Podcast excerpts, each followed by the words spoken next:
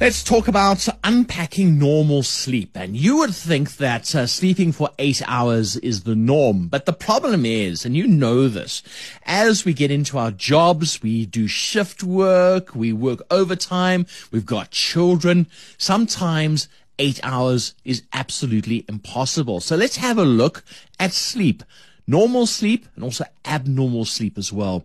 Joining us is Restonic sleep thera- uh, specialist, uh, Dr. Alison Bentley. Dr. Alison Bentley, good morning and welcome to 702. Morning. So, Morning. what is normal sleep? What's the definition? Is it just eight hours? Well, it, you know, that's the kind of what's quoted at you all the time is that it must, if you don't get eight hours and you don't get it like this and you don't get it like this, then it's not normal. Well, eight, eight, seven to eight hours is not the normal, it's the average. And so, so there's a normal range of normal, if that makes sense. I mean, we, we, we don't, it doesn't take long for us to figure out that as human beings, we're not the same. You know, that some of us are larger and some of us are smaller and we don't look the same. And so you kind of got to go with what, why is sleep just this one number that, that everybody keeps quoting? So seven to eight hours is the average. If you do a poll across the country, you'll find that the majority of people do sleep seven to eight hours. But there's a bunch of people who sleep less and people who need more than that. So normal sleep is better defined as the amount of sleep you get that allows you to have good daytime function. Because that, after all, is the reason why we sleep, is to so we function well. Interesting that. It's interesting. I'm looking at some of the facts here. Leonardo da Vinci slept one and a half to two hours a day, taking 20 minute naps for every four hours. We've got Elon Musk says he likes getting around six to six and a half hours of sleep per night. Uh, apparently Albert Einstein used to sleep for at least 10 hours per day with power naps in between. That's maybe why he was so clever. You're right. It just depends on the individual. But it can be unhealthy, I suppose, if you are Leonardo da Vinci and you one and a half to two hours a day of sleep. That can't be healthy. Well, I think there's, there's a limit. I think that's probably a little too little. Um, that as a creative person, often creative people want to be a little sleep deprived because it gives them better creativity. It doesn't necessarily make them more productive, um, but the, the the amount of sleep that you're kind of genetically defined to get, and, and that's what we're talking about here, is that an amount that is in your genes, if that makes sense. You can't get more than that. So if you get that amount and you function well during the day, then then that that has to be enough. In that you can't create a seven-hour sleeper out of somebody who's genetically designed to get five. Mean, mm. It's just not going to happen. And I think the important thing is that that we have an, a number of people who think that they have insomnia just because they have five hours of sleep, let's say. Um, they don't know why they feel worried because they actually function well during the day. And we've kind of got to say to them, you know, relax, you're probably getting enough sleep. This is not the same as those people who sleep four hours a night during the week because, as you mentioned, because of work pressure, things like that. And then when it gets to the weekend, they sleep for nine hours on Friday and Saturday night. That's- That's not the same thing at all. That, that's interesting, and I actually want to talk about that. Can you catch up on sleep? Because I'm sleep deprived all the time. We do these shifts at 702, we do these Yeah. morning shifts, and then you get to the weekend and you're like, well, hello, Saturday morning, I'm going to sleep. Can you catch up? Hmm. Well, you can catch up on a small amount. So, I mean, if you, um, so if you just just do the arithmetic, if you need um, six hours of sleep and you're getting five hours every night during the week, then you're kind of five hours short when it comes to the to the weekend, and you may be able to catch that up two hours extra on Friday, Saturday nights, and you should be good. But if you're really, really short and kind of two or three hours short a night, then when it gets to the weekend, there just isn't enough time to catch up that amount of sleep. Having said that, there there certainly is a view that you don't need to catch up hour for hour because when you do catch up and even when you shorten your sleep, your sleep becomes more efficient. And so you have more of that deep, restful sleep um, as a percentage of, of the hours that you sleep. But you, you can catch up, but not, you know, you know, you can't catch up for a month of bad nights of sleep. There just isn't enough time to do that. Yeah, that's interesting. All right, types of sleep. You talk about that REM sleep, that rapid eye movements. Do you have to get a couple of hours of that per night? Is that how it works? Yeah, you do. So every night you should be getting um, the REM sleep, which is usually about 20% of your night, and then the other deep sleep or slow wave sleep, which is also another 20% of your night. The rest is kind of light filler sleep. We're not quite sure of what its function is. Um, but, but yeah, you do need to get all kinds of sleep during the night. That is so interesting. So different types of sleep because you get those who are dead to the world and you can basically set a bomb off next to them. And they carry on sleeping. Mm. And then you get those who are a little bit different. They light, they're in and out. Sometimes they're up during the night. I suppose it just does vary on the type of human being or the type of personality even. Well, I don't know if it's a personality, but it's it's what we would call. So everybody has a kind of um, arousal threshold at night so that when you're asleep, um, if you have a low threshold, then anything's going to wake you up, a noise, um, and so you would you would call yourself a light sleeper. If you have a very high arousal threshold, then you're going to be one of those sleepers that you know nothing nothing wakes you, and it's really important, for example, in sleep disorders, um, because the, the people with very light, very low arousal thresholds much more likely to get insomnia because they wake up. It's difficult for them to have this deep kind of conk out sleep, you know, you kind of like sleep and nothing wakes you. It's difficult for them to get that sleep. When you dream, though, and you dream, is it because you're in a deep sleep? What is dreaming? Is it, is it your mind just being overactive? Well, it's actually our mind being released in a sense. So we, it happens mainly, so the very vivid, bizarre dreams happen during REM sleep. Um, so towards the end of the night, we get most of our REM sleep. And REM sleep is a very interesting sleep in that you are paralyzed during REM sleep. And in a sense, that paralysis allows your brain to just go wild, um, super creative, start banking memories, pulling out other memories, doing whatever it likes because the body can't respond. Um, and if you think about the last dream that you may remember, kind of be, be grateful that your body didn't respond to that. For example, you didn't get up. Yeah. You didn't get up and run down the road, you know. Um, in fact, there's a sleep, there's a disorder that happens in older men in their 70s often, where that um, paralysis is not as well controlled um, as it usually is, and so they do get up and act out their dreams. So those are people who will come to me with like fractured collarbones or cuts on their forehead because they have been playing rugby in their dream, but actually they tackled the chest of drawers. you know that that okay. kind of thing. So dreaming is dreaming is very, is a very unique stage in that the brain can think about what it wants. We think that's where memories are kind of stored, yeah. um, or you know, organized and kind of. I've got this new stuff. I need to put it somewhere. Let's check where which filing cabinet do I need to put it in. So look through all the filing cabinets. That kind of that kind of concept. Yeah, it's a very unique sleep. So that's sleepwalking then, because you get the people who sleepwalk. You'll find them down at the beach during a holiday and you say, what are you doing here? And the person's fast asleep, but they're sleepwalking. So sleepwalking is different. So sleepwalking happens in the other type of sleep. So the slow wave sleep, that's where sleepwalking happens. And usually it's people who have a family history of it, so somebody else in the family. And it appears that when they come out of very deep sleep, so normally when you come out of very deep sleep, you come up a little staircase, so a little bit lighter sleep, a little bit lighter, and then you kind of wake up. But if you come from a very deep sleep rapidly out, you can't, they kind of get stuck in a bit of a twilight zone where there's features of being asleep, i.e. they're asleep, features of being awake, such as walking. Now you can, you can walk, you can talk, you can go to the fridge and eat, you can do all texting famously, so you can sleep text, you can do all kinds of things in your sleep um, that you're complete, that you're not aware of at all. And uh, very rarely does a sleepwalker or a sleep talker get injured. I mean, they can, obviously, because they can walk around the house. People have been described to get in their car and start driving their car Ooh, um, in their sleep.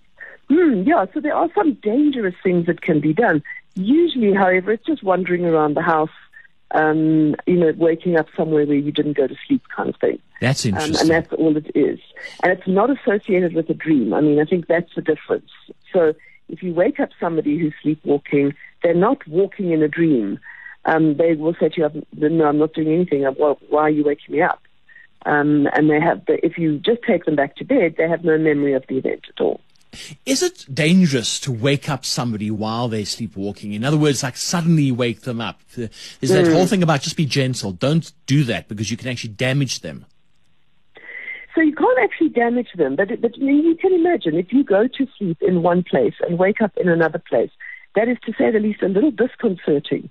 You know, that you kind of, so it, you, if you're going to wake them up, you wake them up gently. If you have to wake them up, best idea is that you just take them by the shoulders and gradually lead them back to bed because they will just carry on sleeping and not have any memory of it the next day. Wow, that is that is fascinating. Now, if you're woken up during that deep REM sleep, and it happens to us shift workers when that alarm goes mm. off at uh, 3:25 to come and do the breakfast show, you get you yeah. shocked. You're absolutely shocked. Is it a bad thing? Should you just lie there and say, right, let's acclimatize to the world. Let's just slow down and gently re-enter the atmosphere, kind of thing. Find that's often a personal thing. So there there are people who who when they wake up, they just get out of bed because because that's the deal. I'm the slow emerger type, right? So I will always put my alarm clock on for 15 or 20 minutes before I actually have to get up, because I absolutely want that. I need to kind of emerge into into the world and into into my day. Mm. So again, a, a personal thing. It's also going to depend on what kind of sleeper you are, so the timing of your sleep. So if you're a lark, um, and that is go to bed early, kind of nine o'clock. Prefer to wake up at five in the morning so I can go to gym, but I'm I'm awake, I'm recharged, I'm good to go. Then that's easy to do. If you're an owl like I am, much prefer to go to bed half past eleven, twelve ish. Much prefer to wake up at seven, half past seven. That's my yeah. kind of natural space to sleep. Then waking up in the morning early is, is an absolute nightmare really, really hard yeah. to do. So I'm I'm likely to do the night shift. You know, if I was a DJ, I'd be doing the one till two o'clock in the morning, preferentially. Just different types of people. Let's listen to absolutely. Yeah, no, I love it. I, I, absolutely love it. My wife gets up throughout the night. She wants to take the dogs for a walk outside and this, and eventually I'm like, I need to go sleep next door because I can't do this anymore. It's just different mm. types of sleep. That's all. And yeah. hence the hence the what is normal sleep that it's not defined by hours. It's not defined by when you sleep. It's not defined by do you have breaks in the middle of your sleep. It's defined by at the end of the day, you can say, I had enough sleep last night because I managed my day just fine. I could concentrate, I could focus, um, I could do what I needed to do without feeling tired. Then you kind of have normal sleep. Mm. Oh, interesting. Let's listen to a WhatsApp voice note message. But bizarre dreams happen during REM sleep. Um, so towards the end of the night, we get most of our Good morning, 702. Um, Fiona here in Fourways. Uh, wow, I have a problem with sleeping myself. Um, so I have, um, I'm actually like, it's compulsory for me to work night duty at least five days a month. So I have a problem with, uh, with that because I don't seem to sleep during the day. I, I, I just get anxious and anxious and sometimes I can even like sleep for 30 minutes. That's it. I, I try, you know, curtains, dark room, um, maybe like watch something so that I can fall asleep. But all that, you know, it's futile. Like I don't sleep. Like but when I'm at work, I want to sleep.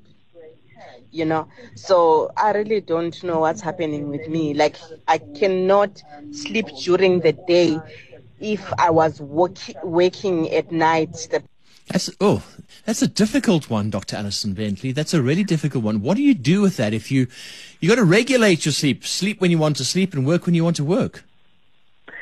It is tough. I mean, but, but it again speaks to this very strong biology that we have for sleep. So in this lady's situation, it's really obvious that during the night, that is when all of her sleep drive is there, and, and she can't harness that again during the day. So the, the main factor at night that gets us to sleep is melatonin that we make in our brain when it starts getting dark. The other factor, which is, is called the homeostatic force, and that is basically the, the longer you stay awake, the sleepier you're going to get. Now, if you're a day worker, then those two things both maximize, if you like, at, at, at night, and so they both work at night. But if you're a night shift worker, you kind of depend on the fact that you've been awake a long time during the night, and so when you go home, you can use that force to be able to fall asleep because there's no melatonin. That melatonin has been done even if you're working at night. And so you disconnect these two big forces. Now, it sounds like in her that she, she is unable to harness that ex, that force during the day to, in order to be able to sleep. Now, it means that it makes her extremely sleep deprived because mm. if she's not sleeping during the day, then, you know, when she goes back on shift, she's going to be absolutely, absolutely exhausted. And there's no quick fix for that, unfortunately. You know, if, if, if that's, if that's the way that her sleep works, that she can't, she can't um, sleep during the day, then, um, then that's really problematic. And, and I mean, honestly, she should not be doing night shifts. Sure. Um, but I'm, but I'm sure you know. I'm sure you probably do. You mm. are able to sleep during the day if you if you do get up very early, or if you if you work through the night. Yeah. I mean, night shift work is not for everybody. There's no question that there are people who just can't do it, and um, and then and I mean, so I find it very difficult to nap during the day as well. Okay. Um, and if I do nap, then I find that the next night. So I used to work in the sleep lab at night, so yeah. until about two in the morning, sleep there, come home, get on with my day. So I'd get about four hours of sleep, get on with my day.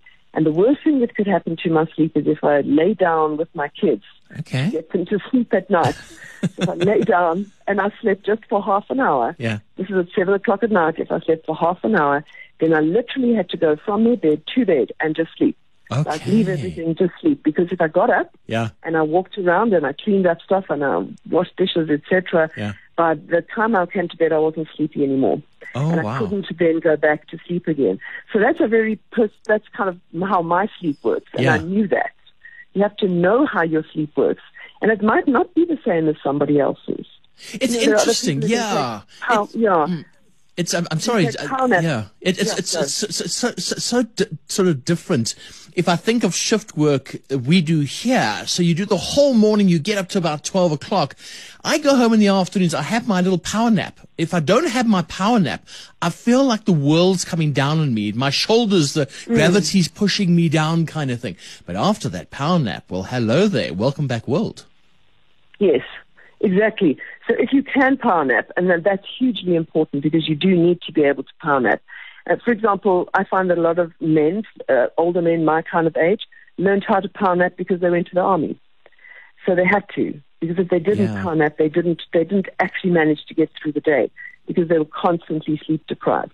But a power napping as well is not is not normal. I mean, when we say normal, I mean I don't mean to say it's abnormal, but it's not the usual. I mean, not everybody can power nap.